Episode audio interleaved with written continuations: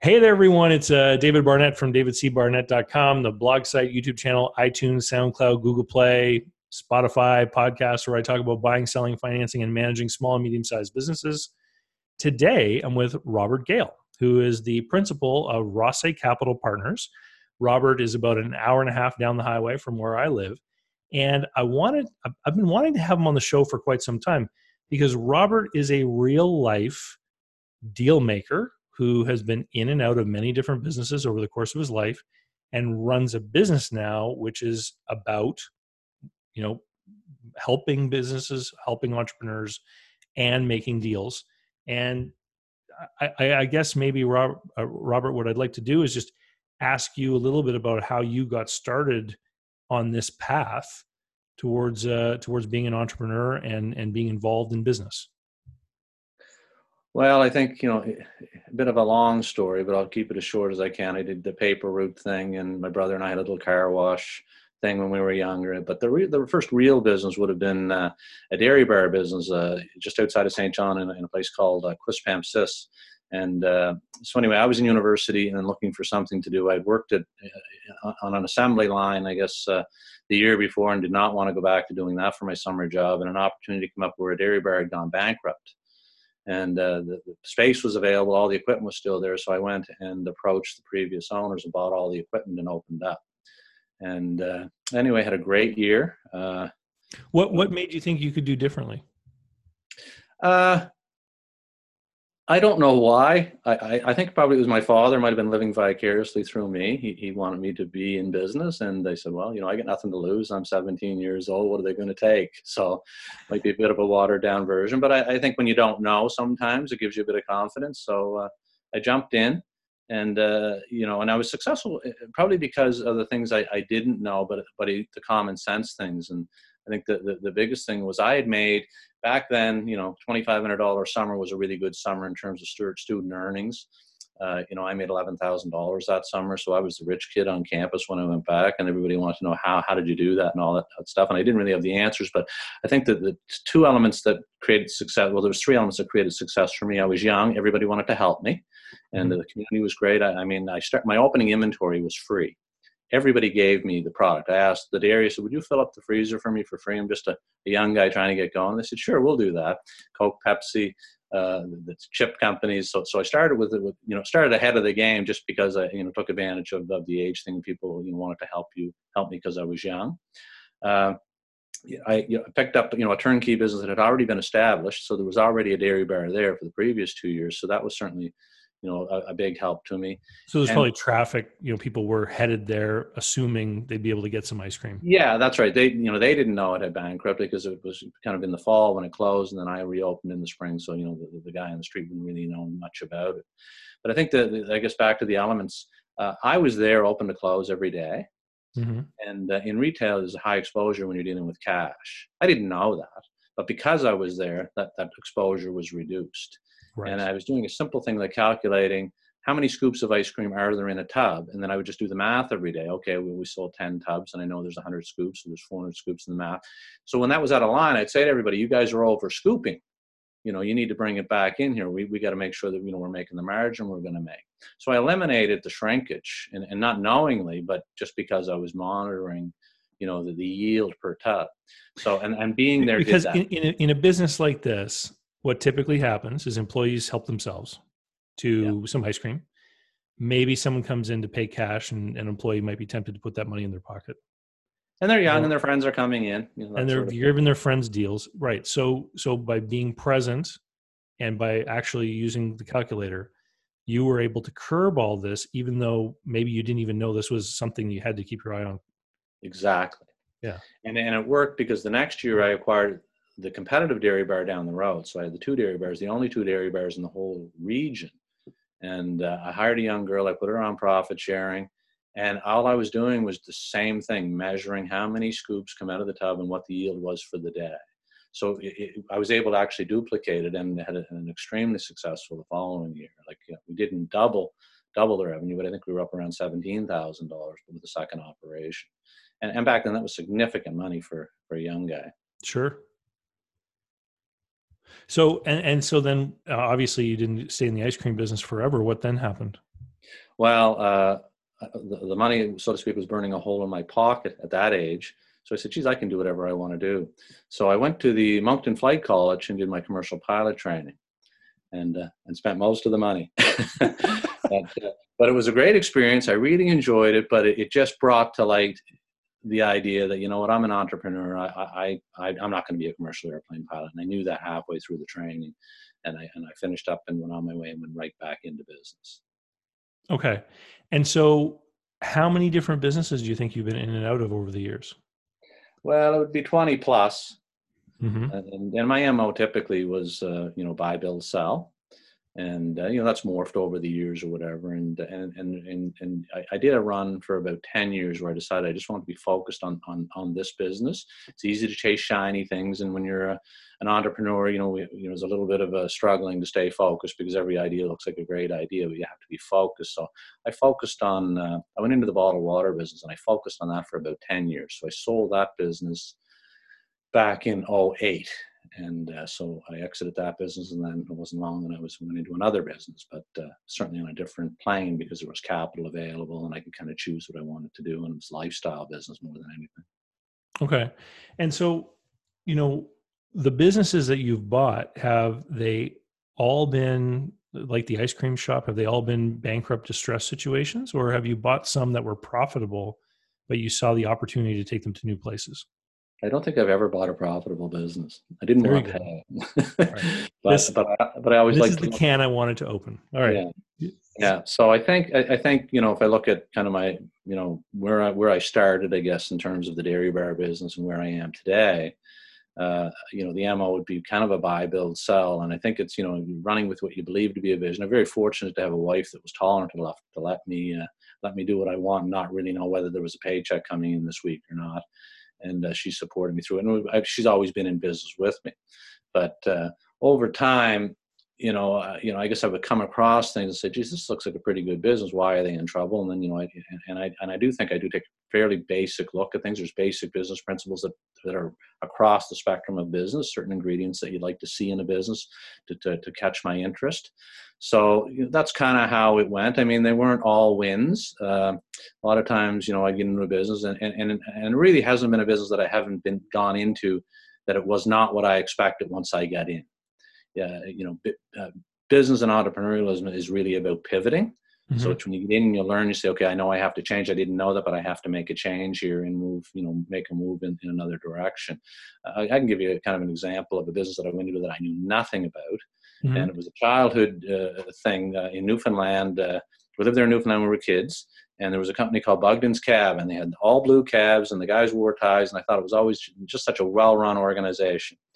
So uh, at 23 years of age, or I guess I was 24, uh, there was a cab. Co- I started inquiring a little bit about the cab business because I was intrigued with it. So I bought a cab company. It had seven cars, and it was you know it was re- really losing money on a weekly basis. But anyway, I jumped in, and I was in a little bit of trouble for that one because when I arrived home and told my wife I bought a cab business, she she would just was speechless. But anyway, we, we went into the business and uh, and you know had a meeting with the drivers you know, we got to remember most of these guys are older guys and, you know, have already had a career, done something, or, you know, they're in the business for a reason. A lot of them are, are really uh, very free spirited. In other words, they don't like to work within structure. They want to work when they want to work and they can go make a $100 in the evening or in the morning. They can control their day. Yeah. So, uh, which was very different than, I guess, how I thought. I'm very, very structured thinking. So I had a meeting with the drivers and, uh, you know, there was a lot of grumbling, you know, who's this punk and what's he doing and all this stuff. And, and the first question, the guy stands up and says, uh, you know, what do you, what do you know about the cab business? And I was just lucky enough that I guess just the way I thought, I said, I know absolutely nothing about the cab business. So don't expect me to tell you anything because I know nothing about it. You guys are the experts. You live it and breathe it every day. That's all I need to build this business. And uh, anyway, sat down and it was kind of a big win. Like they said, oh, okay, so he's not pretending he knows everything. We're the guys that know it all. So it worked out great in terms of, you know, it's a bit of a longer story, but worked out great. Uh, there was a big thing back then called direct lines. Yeah. Where, and this is before the cell phone era. I'm dating myself, but before the cell phone era, a big thing was to have a phone hanging on the wall that was a free line to to uh, to call the taxi stand for your for your pickup. I actually saw one of these still the other day at a grocery store. Yeah, there is the odd one around. Yeah, Sobeys. I, have seen one in Sobeys in, in Charlottetown actually a, lot, a couple of weeks ago. So uh, I just had an idea, and, and sometimes this is what's kind of worked for me, I guess, is you go in, you don't know anything about it, so you're learning, so you're stimulated, you're looking at ideas, what could work, has somebody tried this, has, has somebody done this before, is there a different way to do this to make this, you know, a better business?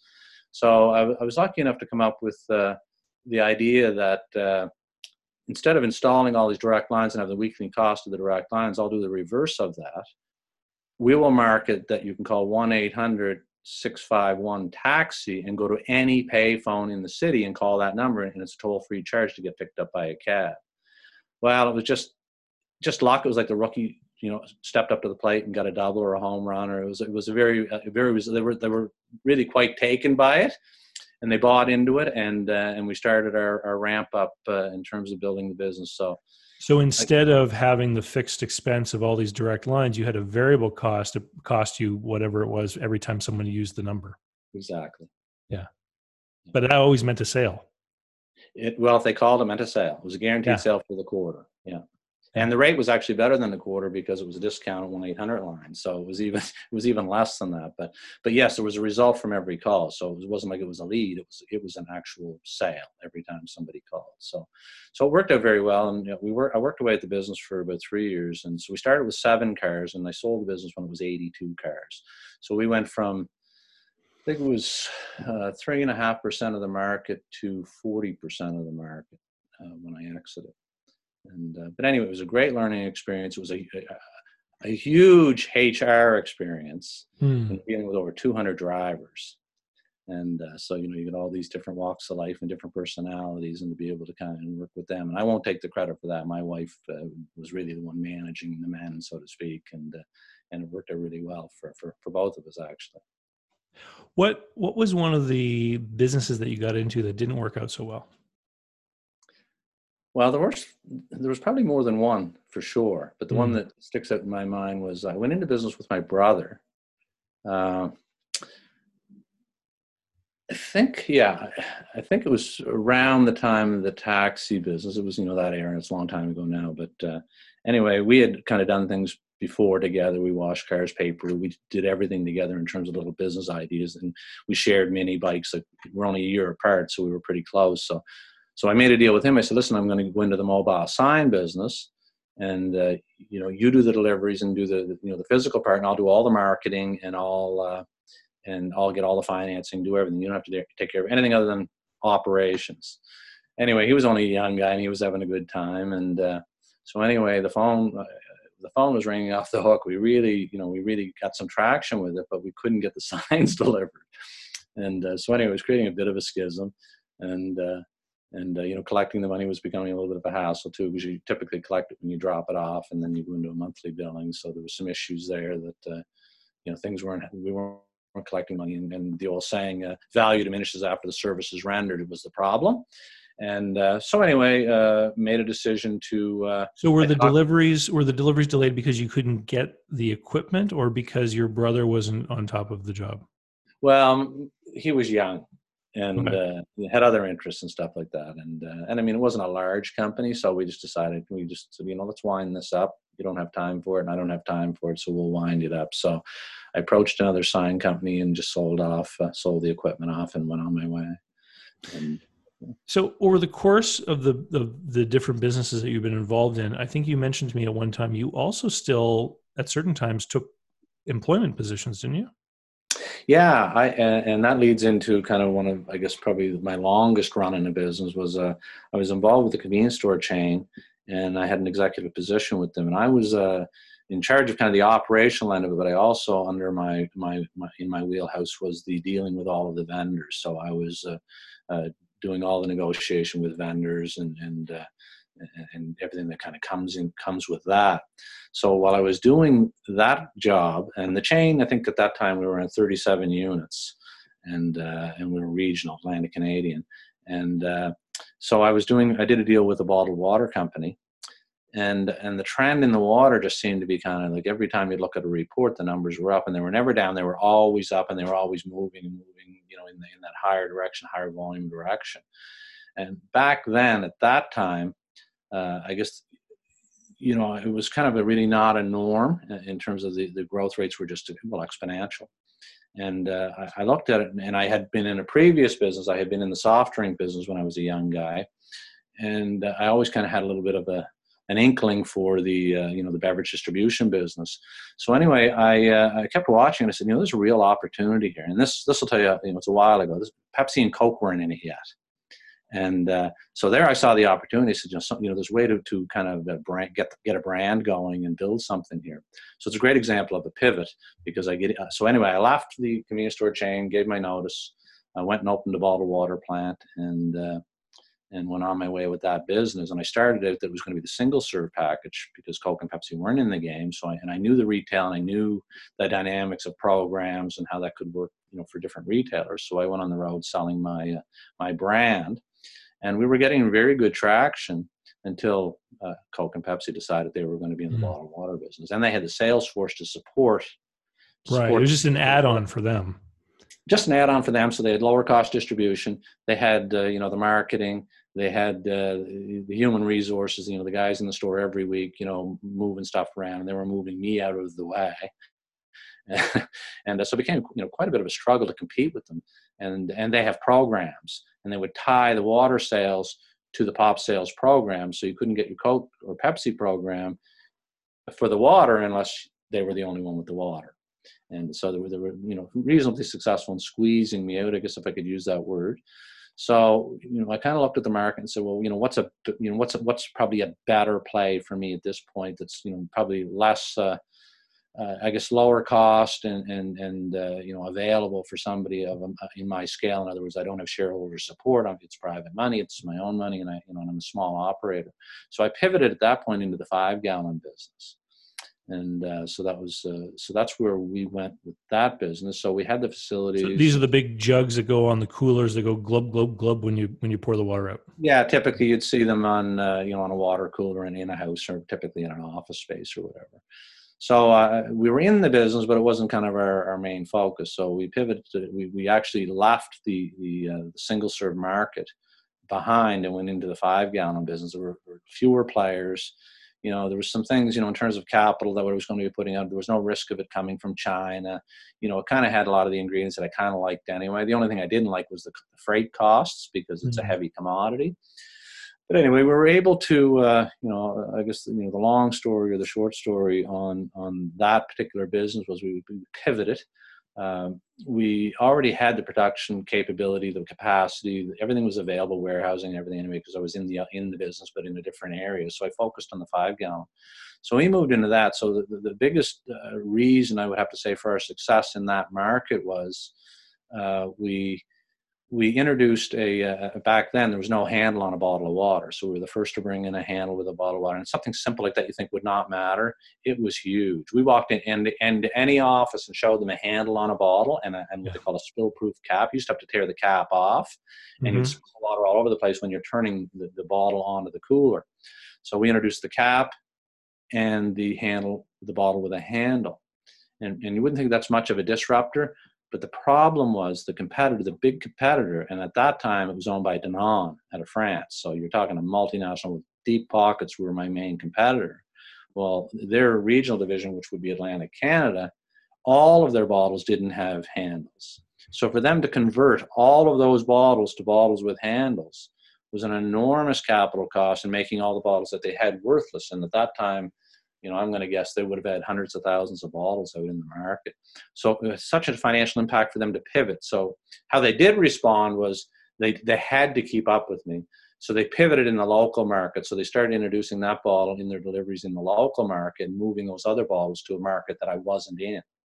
And so, so that's that's how they addressed it. But I mean, you know, and bottles have turned, you know, there's a turn turn cycle to these bottles. So they were their new turn cycle was now replacing them with bottles with handles, and we need to start using the spill proof cap.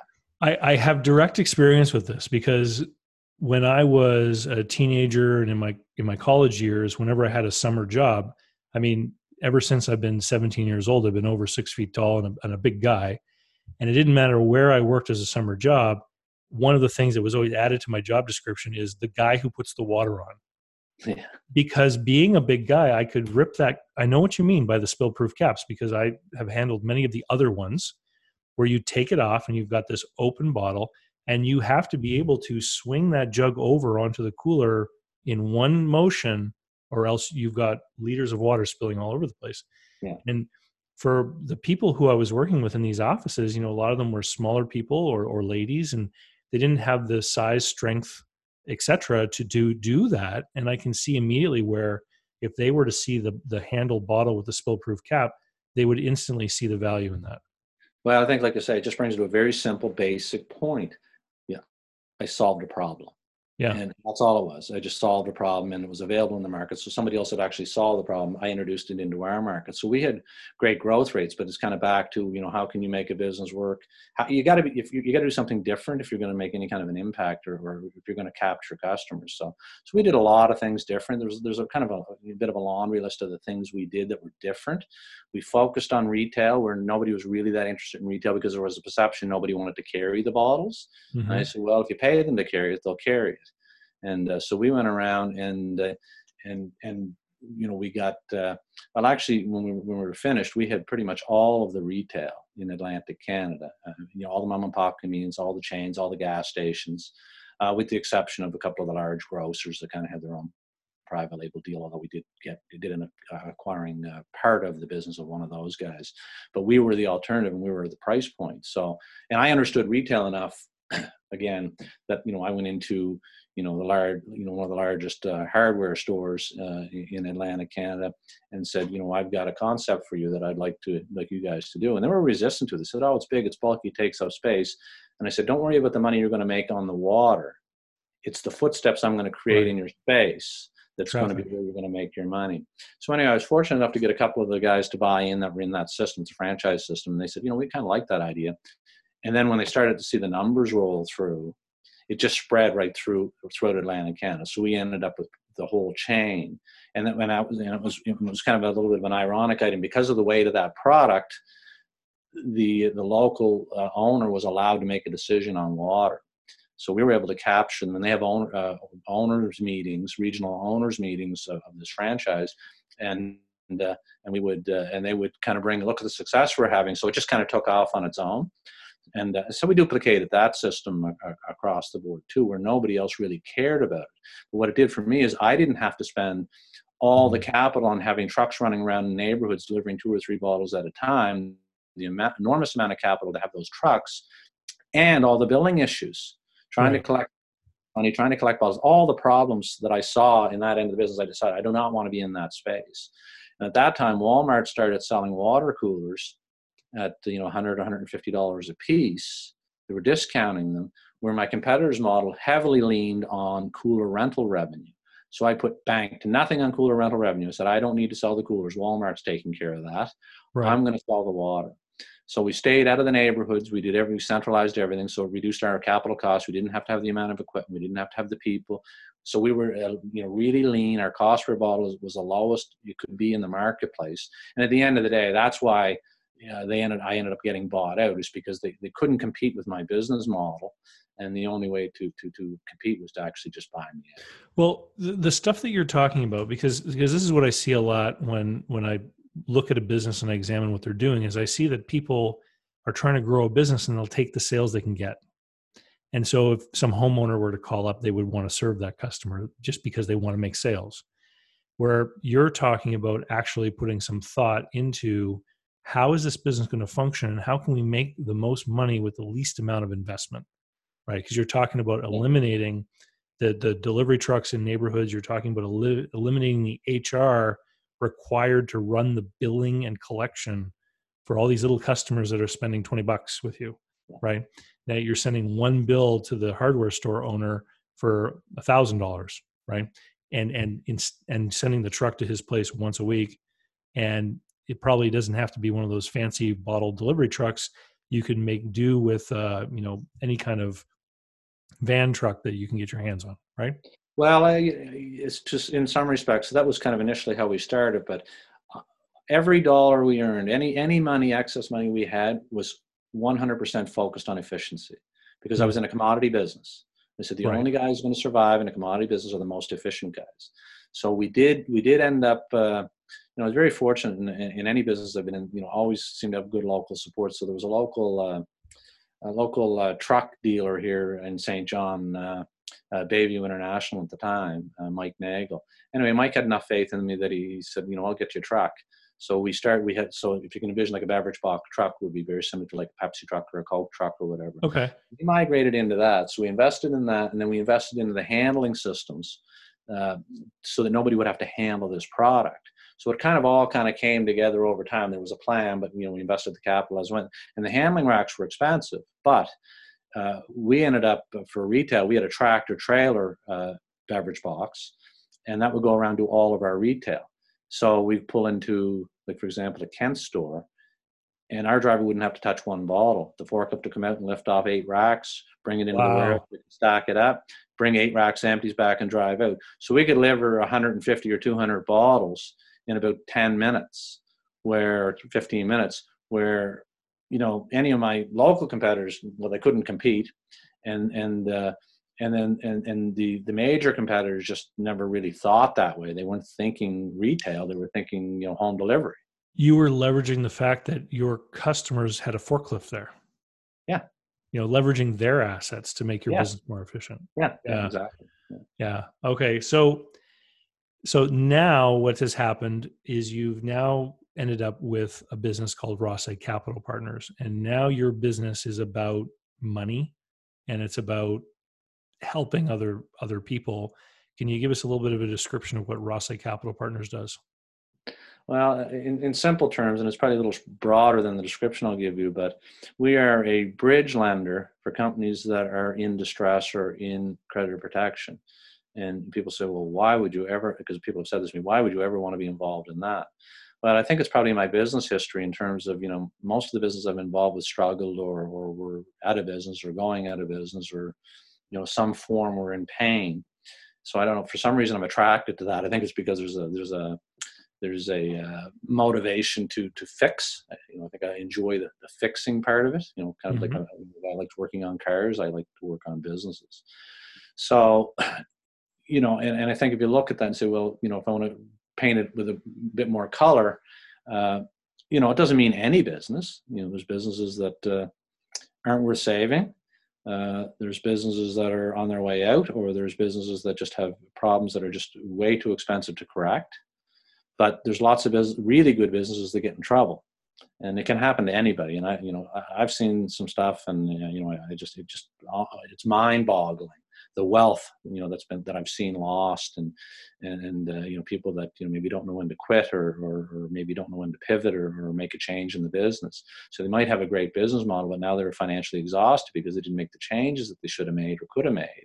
And a lot of it is you know people seem to not want to ask for advice and and uh, you know and, and and what comes with that and i think it's you know it's probably a human element if you're in business in a community you're probably a little embarrassed to talk to anybody about your problem Mm-hmm. So who do you talk to? So you don't have a broad group of people you can talk to. You're having trouble, so you don't want to talk about it. And that and that, that doesn't help. That continues the spiral because you're continue to do the same thing you've been doing before, and that obviously isn't working. So I see a lot of that, and uh, you know, and, and, I think you know, it, it's you know, there's no answer to, to there's no cookie cutter answer for any problem within a business. But when you look at a business, usually there's a problem or something underlying, and a lot of times it's it's not necessarily really a hard fix but it's going to take money to fix it. And everybody has to be on the same page and push forward to, to make the correction. So so that's you know we like getting involved with companies that you know have a, a pretty pretty solid ground or a solid idea. And the infrastructure is in place you know the capital has already been spent. And uh, it's just got to be you know either run more efficiently there's got to be a change in the way management looks at things or maybe a you know change in the customer profile or you know there's a, probably a hundred answers to, to what that change needs to be. But that's what we do. We'll take a look at the company and you know set aside the balance sheet and all the all the financial stuff and say, what is this business about? Uh, what do they do? What does the market look like? Who's in the market? Mm-hmm. And you know, is this a pivot or a change? How much is it going to cost to make the pivot, or what is it going to cost to change? You know, the history of this company into turning it into a profitable business. So so you're you're looking to help businesses that have something good in their core, but it's it's mismanaged in some way. And and I guess just as an example, I've I have a good friend who does this with restaurants, and he typically looks at restaurants that are failing, and he usually finds uh, cost of food or portioning problems, and so there there's a lot of sales, but the sales aren't translating into profits because whoever's running things aren't doing aren't keeping their eye on things, like your ice cream scoop, right? Yeah. How many scoops are there in the tub?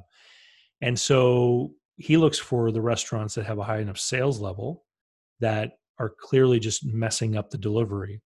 And so you're looking for businesses that have the right business model, but they're not executing it properly. Now, there are people out there who talk about businesses like this, and they talk about how a distressed business can be an opportunity for someone to get a good deal on a business. And I'd like to address that a little bit because while you have acquired some of these businesses, the investment isn't necessarily in the acquisition, is it? the, the, the, big part of the investment is in the pivoting and the changing. That's right. Yeah. Yeah. Yeah. So it's, it, it's not it's not just what you end up having to pay to acquire the enterprise. It's then all the resources that have to be dumped in. Well, and, that's right. It, it's, and that's the part I think a lot of people miss. Yeah. Now, it is their value, and what's it going to cost to get to the point where that value is actually producing profit? Yeah. And there's lots of good businesses out there that get in trouble. They've already spent the capital. They didn't pivot. And uh, this, so I guess you know we're looking at a second chance, maybe a new set of eyes, or you know, uh, you know, I, I have, uh, you know, we have uh, professionals that look at things, you know, from an analytics point of view. I look at the basic business and say, does this business make sense?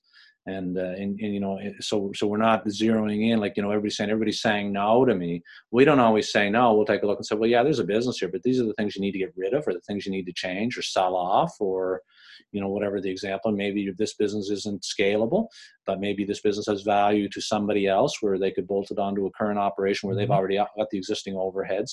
So that that's kind of the way we we look at a business is you know where's the value in it? Has it gone too far? Is there too much debt? Is it is it just really basically lived out its life cycle as was? And if it's going to be re- reborn what's it going to be reborn into? So there's assets there but i think to, to maybe zero in on, on, on your comment it's it's a you know for somebody that doesn't have and i'm not claiming to be an expert but somebody that does not have a whole lot of business experience or doesn't have a very deep group of people with lots of experience to help them, then uh, you know I, I, don't know other way to describe it other than you're in for a world of pain. Mm. So, and and what has the track record been like at at Rothesay Capital Partners? I mean, have you been able to help a great number of businesses turn around, or or have you had some that that you've ended up having to take the reins? Uh, I'll put it this way, you know, I, I don't think there's been any real uh, fails. Uh, some some deals turned out better than what we thought. Some deals maybe just okay, thought we could do better, but there's been no fails. But I mean, all all the cards are on the table, and typically, where we're getting involved in a business, not we're not interested in taking over a business. We're interested mm-hmm. in working with the owner. So that's probably one of the biggest pre-qualifiers is really understanding the owner. So is the owner in, you know, does does he have him, or is he just wore out? Uh, does he still have that you know twinkle in his eye and, and you know just the love of the business and, and really want to continue with the hard work and the heavy lifting? That that's the kind of people we're looking for. So it's really going to be about management. You know, are the management interested in continuing, uh, considering the company's in duress, or are they you know uh, two minutes away from leaving, going out the door, and then you've lost you know that that resource, which is very important to us. Mm-hmm. So it really comes down to you know what's what's the appetite for the owner and what's the management team look like and their willingness to change thinking so you know you know we'll we'll sit down and i have you know my, my own uh, profile sheet that i go through with an owner when i have an original meeting. And if that if it doesn't fit it doesn't fit. In other words you could have a great business but if you're very difficult to deal with and you don't really want to make any changes who am i to come into your life?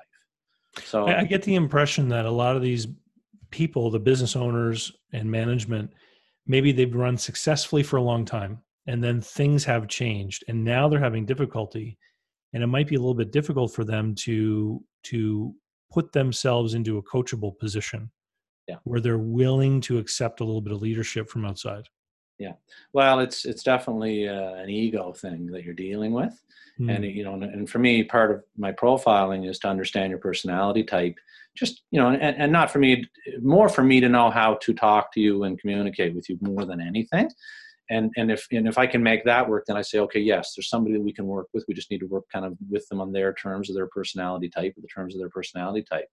But uh, with me, I think you know, I, and, and that's a, probably an example that I'd like to kind of maybe give you would be, you know, in the last probably two years, uh, you know, I'm dealing with guys that, you know, didn't have a small amount of wealth. I'm talking considerable wealth. I'm talking $10 million plus net worths mm-hmm. that are in the tank. And, and you look and say, gee, you know, this guy could have walked away and lived his life happily, happily ever after. But what happens is, or what, you know, what, what appears to happen, and, uh, and it's not a criticism. I think it's just, you know, when you're successful, you think everything's easy and so, and so, it's like, you know, if I'm a, a baseball player and I use this analogy and I step up to the plate and I'm a new guy on the team, I step up to the plate and I knock it out of the park. I said, geez, that was easy. And uh, so that's my business. I go around my plate and I take my win. And then I said, well, I'm going to go into another business now because I've sold my business. I have all this money. You know, I, I can hit home runs and they step up to the plate and they strike out and they strike out and they strike out. And money's being spent. Every strikeout is a spend and then all of a sudden, uh, you know, they, they, they, they had all this confidence that, that they had, but it was just kind of, you know, and there's always a little bit of luck. So they might have a little bit of luck. They had great success, mm.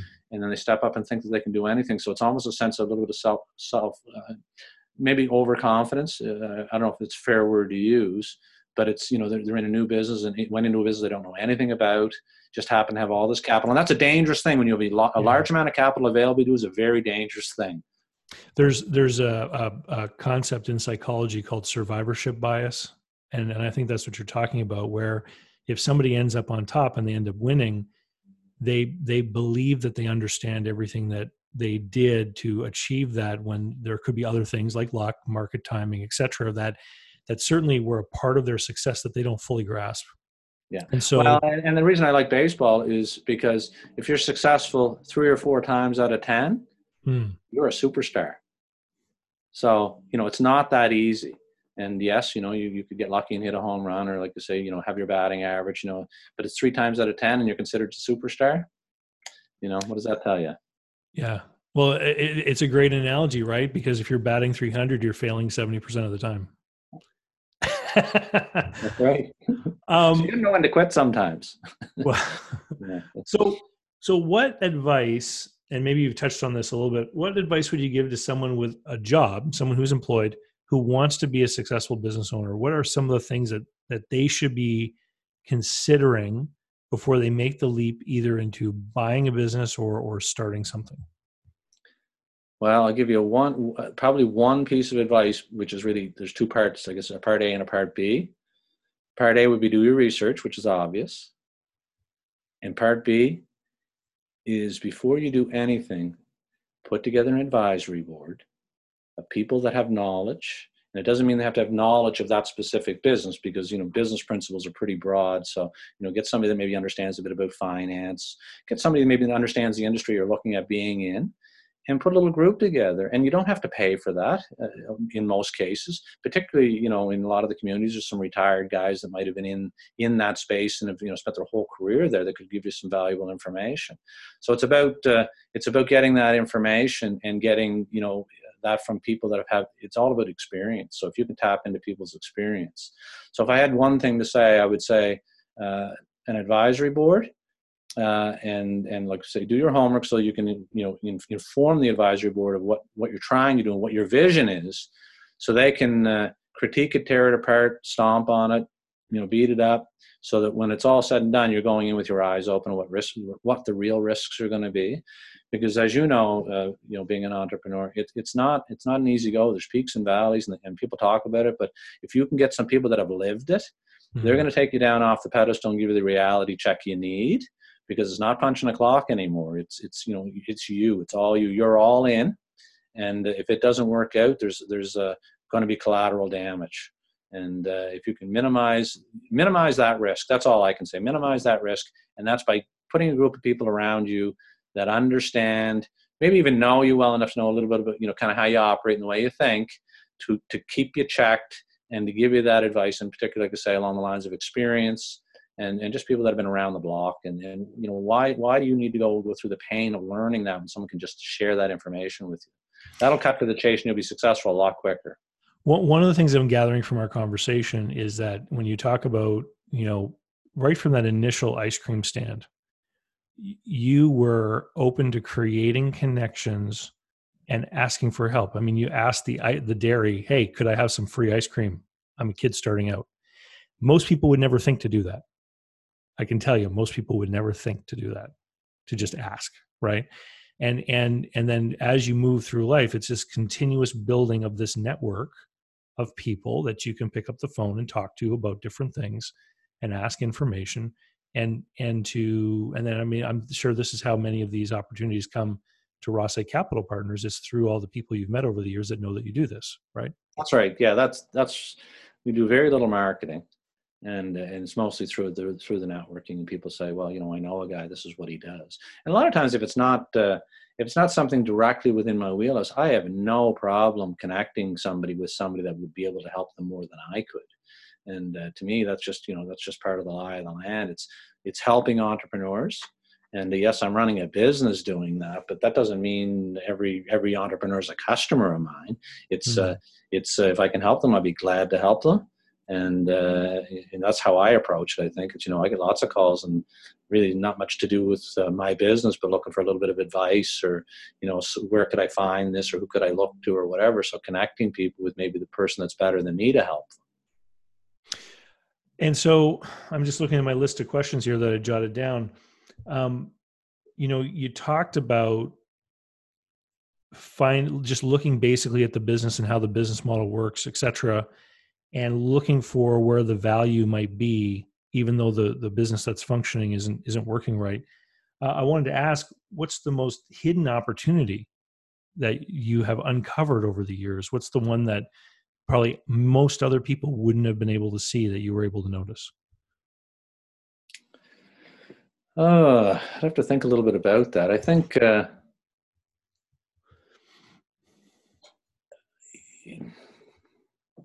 I, I probably, you know, and again, you know, maybe we'll call it a little bit of luck, but uh, I had mentioned earlier that uh, I was in the pop business, mm.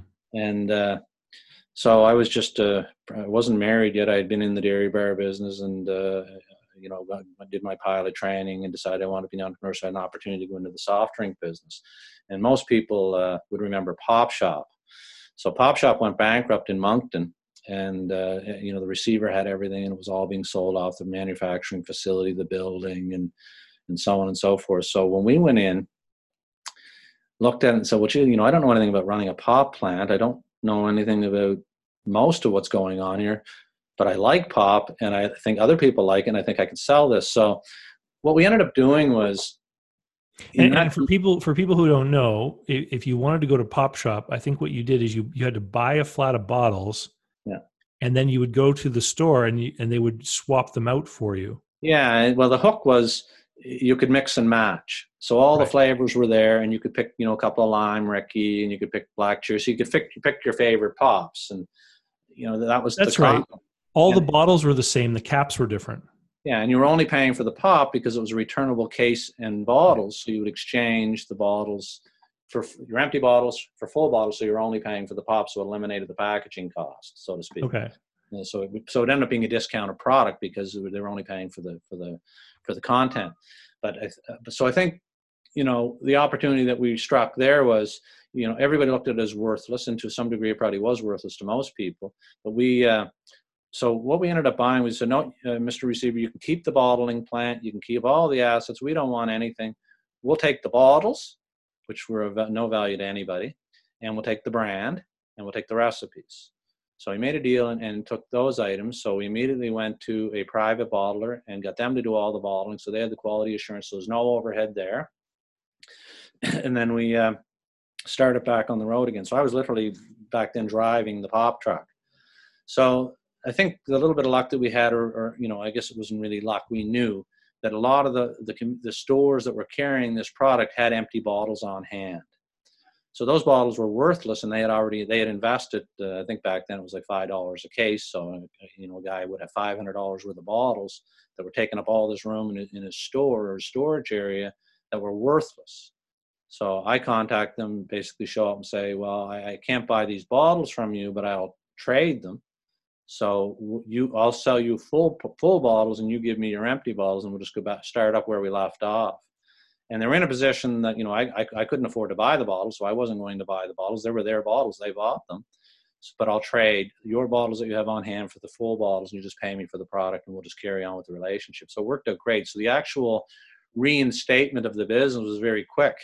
So we were able to get right back up to where it was uh, pre-bankruptcy and uh, and then you know we you know went from there developing the business you know acquiring chain stores did some promotional things and and uh, developed the, the system and uh, and actually moved into a distributor uh, model uh, so that we could ship bulk product into rural, more rural areas. So we kind of developed the business, and that's kind of you know what helped me with the pop, or sorry, the water business, because I had a you know I kind of understood distribution, understood you know how so, you can move the product through the market. So what is unique about this is that the store owners own the empty bottles. Okay. It on they would have if you know they probably didn't, but they would appear as an asset on their balance sheet, right? 500 100 cases of bottles, right? Mm. But in reality, their asset represented your goodwill. That's right. Because those bottles weren't good for anything except trading for you. They were good right? for nothing. They were the only ones they had value to was me and the store owner. What what I'm starting to see here is a bit of a pattern. This is like the forklifts you you were able to get into a business where you leveraged other people's assets. Yeah. It's all, all about not spending the capital. Right. How can we do it without making a, a big investment? Because if i'm not doing so well i don't have any capital costs. I don't have a, a forklift payment or i don't have all this overhead that i've created because i thought i had it all figured out and found out that i'd made a mistake and i needed to go in a different direction which is very common. You know entrepreneurship is about pivoting. That's mm. that's the bottom line yeah. And you know, it's funny because in my in my exit planning, I have an online course about exit planning called How to Get Out of My Business. And one of the things that I that I highlight in there, because sometimes it's not obvious to business owners, is I say that business buyers are looking to get the maximum amount of return from the minimum amount of investment. Which, when you say it like that, it just sounds like a, this most obvious statement in the world. But people don't actually stop and think about that you know when they they acquire big capital equipment they acquire all this stuff they expand their inventories and they never stop to look at it from the point of view that you know the finance guys at walmart do you know what is the return on our equity? Right? Yeah. they, they're they're just trying to chase again usually i need more stuff because i need to get more sales. They're all focused on chasing the sale instead of actually heightening the return on what they've got in the business yeah, and, and I'll drill into that a little bit. So, like when we talk about the bottled water business, my full intention when I went into that business was to sell that business before it was even a business. I was going in the business to build and sell it. So I thought it was a five-year run. So I, I made a mistake. Uh, I was I ended up on the wrong side of the bell curve. I get in at the top of the bell curve. It was going down the side, the other side of the hill. So Dan and, and, and, the big players decided to exit the market because it was a commodity. Pricing was an issue. They couldn't make the money that they thought, and they couldn't get the growth that they thought you know, for a whole bunch of reasons, and basically because it was a commodity. So that meant I had to kind of rethink, you know, what am I doing? How am I doing things? And, you know, how long am I going to be in this business before I'm going to get to value? Because I wasn't looking to sell to a local. I needed, to, I wanted to sell to a wealthy entity, somebody that had lots of cash flow and lots of money, and I'm not really that big a deal. If they want to buy me, they'll buy me. Mm. So, so that kind of put me in. It was a ten year run, which was five years longer than what I had predicted. So, you know, everybody makes mistakes. But while I was doing the whole thing, I was always conscious of well, who's my likely buyer, and the likely buyer was always the same company, was the largest guy. And so when we bought bottled water racks, when we bought coolers, any asset we bought, we bought it what they were using. So when they bought the business, we didn't have all these useless transportation racks. We had the same transportation racks they were using. Yeah. And those transportation racks, if I remember correctly now, were around five hundred dollars, maybe even more than that, five or six hundred dollars a rack. And we had like hundreds of these racks, which if I hadn't done that, that would be zero value. That they push that off the table and say, okay, we're not interested in that. But mm-hmm. I was able to sell all of those assets with the business and they had value because they could merge it. It wasn't going to be complicated. We, you know, everything was the same. The bottles were now the same. The transportation were actually the same. Even the trucks, because at first they said, well, you know, we always a problem with buying trucks. And I said, well, you know, I can't sell you the business if you don't take the trucks. So well, we'll need to come see the trucks. And this is the very kind of in the earlier stages of discussion. Once they realized they were all the same trucks they were using, the trucks were not an issue. And the trucks would have been a deal breaker at the point because there was millions of dollars worth of trucks. You know what? I can't keep them for lawn ornaments. They have to go in the deal. So it, it eliminated that issue. So you know, even if you're not thinking you ever want to sell, because some people think, no, no, I'm going to build this. I'm going to build this there's nothing wrong with being conscious of what everybody else is doing and obviously too why reinvent the wheel you know they're a big player they're you know they're using these racks for specific reason probably i'll never know why all the reasons are but will they work for me and for me to get the value back out of those racks i got my value because it's the same rack they were using. So i think that's a very important point. You know when you're building your business you need to be aware of if you are looking to sell and again i've always been looking to sell so i was always kind of paying attention to that. So it's a really important factor because you know you're leaving you know lots of money on the table if you're making the deal too hard for them to do in some cases because they can't fit your business into their business. Yeah. I've i've run into this exact thing actually working for parties involved in a in a in a garbage business and the acquiring business was using the front load you know lift the dumpster up over the cab into the back kind of thing. And the business that was being acquired was using the rear load where they attach cables to the dumpster and tip it up. And the front load has so many advantages because it's safer. The the drivers in the cab when the unloading of the garbage happens and with the rear load ones the operator has to use things. And if a cable snaps there can be an injury. And so you know and efficiency issues like you say. There were lots of issues but the reason the and and the the company being purchased had made a decision to use those rear ones even though they everyone in the industry was moving to the front load because they were cheaper. And at the end of the day, it diminished the value of their business tremendously. Yeah. because you know the, the the acquiring company was like you know what am i going to do with these dumpsters? And they said well if you can't use them sell them. He said i'm not going to sell them that would create the plant and equipment for somebody to become a new competitor yeah.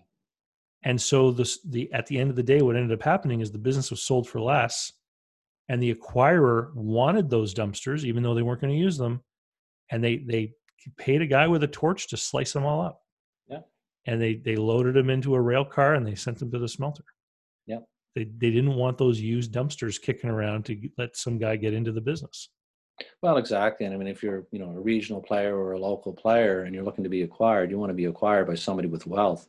You know, there's a reason they're doing things the way they're doing it. And I'm not saying you can't reinvent or do things differently, but particularly when you're talking capital assets, be very careful what you're putting your capital into. I mean, if it's not parallel to somebody that's looking, it's going to be a barrier. Basically, like you're saying with the garbage, you know, there's no value, so they're not going to pay for it. Yeah. Robert, it's been a, a, very interesting conversation. I know that a lot of my viewers are really going to get a lot out of this. Um, if if and I know that you do business primarily in Atlantic Canada. Um, if anyone wants to reach out and find you, what's the easiest way to make contact with you, Robert? Oh, I think an email would probably be uh, probably as easy as anything. Uh, I'll give you my email address if I can remember what it is. I don't email myself that often, so it's Robert Robert Gale G A L E at rothesaycapital.com. And Rothesay has an E after the TH. Yes, it's R O T H E S A Y. And uh, speaking of efficiency, it's probably not the most efficient email address because, because Rothesay was always a question how you spell that. That's all right. If, if people can't reach you, you know what they do? They'll just they'll just email me. Yeah, or that's, they'll Google. people do. Yeah, you can Google. Yeah, I have a website too. Yeah. all right, Robert. Thank you so much, and uh, and it was great talking with you. Yeah, thanks for having me, Dave. All right. Bye bye.